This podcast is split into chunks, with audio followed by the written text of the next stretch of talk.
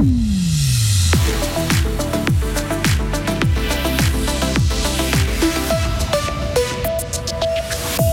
Alain Berset quittera le Conseil fédéral à la fin de l'année. Portrait de cet animal politique fribourgeois et réaction d'Isabelle Chasseux dans ce journal. Non, il ne faut pas des urgences 24 heures sur 24 à Ria ou à Tavel. Le Conseil d'État fribourgeois combat l'initiative populaire lancée à ce sujet. Il a présenté aujourd'hui des solutions. Et enfin, un transfert de taille pour Fribourg Olympique. Demain, on attend des orages violents avec température de 28 à 31 degrés. Voici le journal de Loïc Chorderet. Bonsoir. Bonsoir Rio, bonsoir tout le monde. Après 12 ans au gouvernement et 29 votations, Alain Berset s'en va. Oui, le Fribourgeois a annoncé aujourd'hui son départ pour la fin de l'année. Le Conseil fédéral socialiste estime que c'est le bon moment pour s'en aller. Notre correspondant à Berne, Serge Jubin, nous dresse le portrait de ce surdoué de la politique qui n'a laissé personne indifférent une tête qui dépasse, un ministre investi d'une mission à la tête d'un département immense, celui de l'intérieur. Alain Berset restera celui qui a mené la lutte contre le Covid avec autorité, d'aucuns disent avec autoritarisme. Le fribourgeois a toujours donné ses impressions opposées de bon vivant, mais qui se prend au sérieux, qui se dit modeste, mais qui sait que lui sait et maîtrise, une personnalité populaire, le plus populaire du Conseil fédéral, mais souvent aussi décrié, qui séduit et qui fâche. À témoin, sa fierté d'avoir fait passer en une réforme de la VS, mais en faisant passer l'âge de la retraite des femmes à 65 ans. C'est toute l'ambiguïté et la complexité du personnage. Comment ne pas évoquer aussi les affaires, le chantage d'une maîtresse, des fuites dans les médias, son erreur de navigation dans un avion de tourisme en France. Alain Berset aura été un homme d'État, défenseur des institutions. Ça l'a bien arrangé de parler au nom du Conseil fédéral quand ce n'était pas vraiment ses idées qu'il devait porter. Mais il a fait ce choix de travailler au sein d'un collège où il a pesé, où il a présidé deux fois, en 2018 et cette année, et où il n'a jamais craint de se montrer. Le Fribourgeois partira donc à la fin de l'année et donc à la fin de la législature. Mais déjà, le travail d'Alain Berset est salé.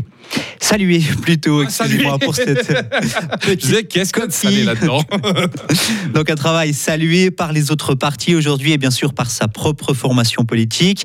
Les socialistes ont salué l'énorme travail et le bilan considérable d'Alain Berset, leur conseiller fédéral. Ils ont notamment cité des domaines comme le congé paternité, les assurances sociales ou encore la culture. Et dans ce domaine, une fribourgeoise l'a beaucoup côtoyé. Isabelle Chasseux, l'actuelle conseillère aux États fribourgeoises, était auparavant à la tête de l'Office fédéral de la culture, rattaché donc au département d'Alain Berset. Elle salue aujourd'hui d'abord l'engagement du fribourgeois durant la pandémie. Elle estime aussi qu'il a représenté au mieux le canton de Fribourg pour nous, fribourgeois, il a représenté avec euh, beaucoup, euh, vraiment, de, panache, d'engagement, ce qu'est l'ADN des fribourgeois, ce sens euh, du dialogue, ce sens du respect des minorités, ce sens du respect des institutions. Il a beaucoup insisté là-dessus aujourd'hui. Il quitte maintenant parce qu'il a le respect des institutions. Il a fait trois législatures complètes. Il ne démissionne pas, il ne se représentera pas. Pour moi, c'est tout à l'inverse, cela. Quant à la succession d'Alain Berset, le Parti socialiste a indiqué qu'il n'allait rien précipiter. Les poids lourds alémaniques, Daniel Josic et Eva Herzog, devraient être sur les rangs cet automne. De leur côté, les Verts ont réaffirmé leur volonté d'obtenir un siège au Conseil fédéral. Le parti estime avoir droit à un siège au gouvernement. Il a critiqué la formule magique actuelle qui ne représente pas, selon lui, la population. Un incendie en ville de Fribourg cette nuit. Le feu a touché un appartement dans le quartier de Beaumont. Près de 80 personnes ont été évacuées en pleine nuit. Le sinistre a pu être rapidement maîtrisé. Trop extrême, déconnecté de la réalité et puis trop cher.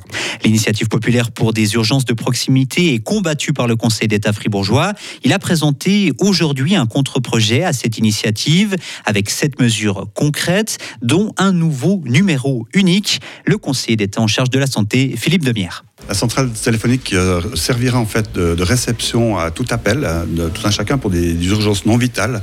Donc c'est une, personne qui est professionnelle, donc ça peut être un infirmier ou une infirmière qui est au bout du fil et qui va vous répondre et puis vous conseiller le mieux possible en vous indiquant ce que vous devez faire.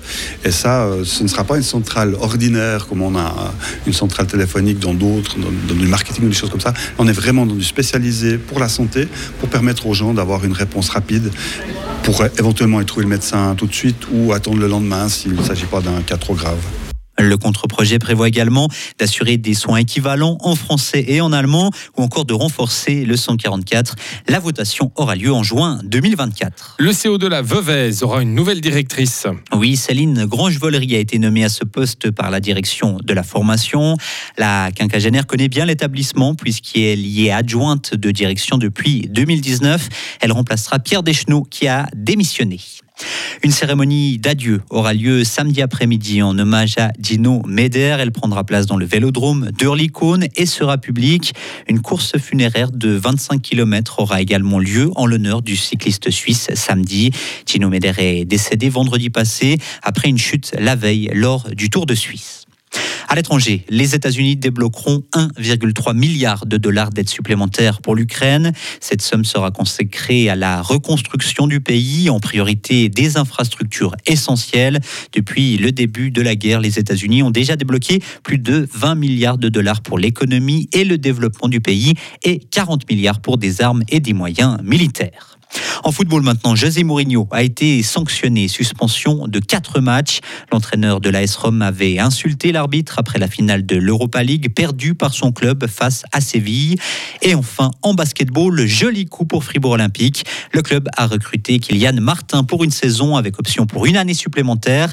L'international helvétique a disputé les six dernières années sous le maillot d'Union Neuchâtel dont il était le capitaine.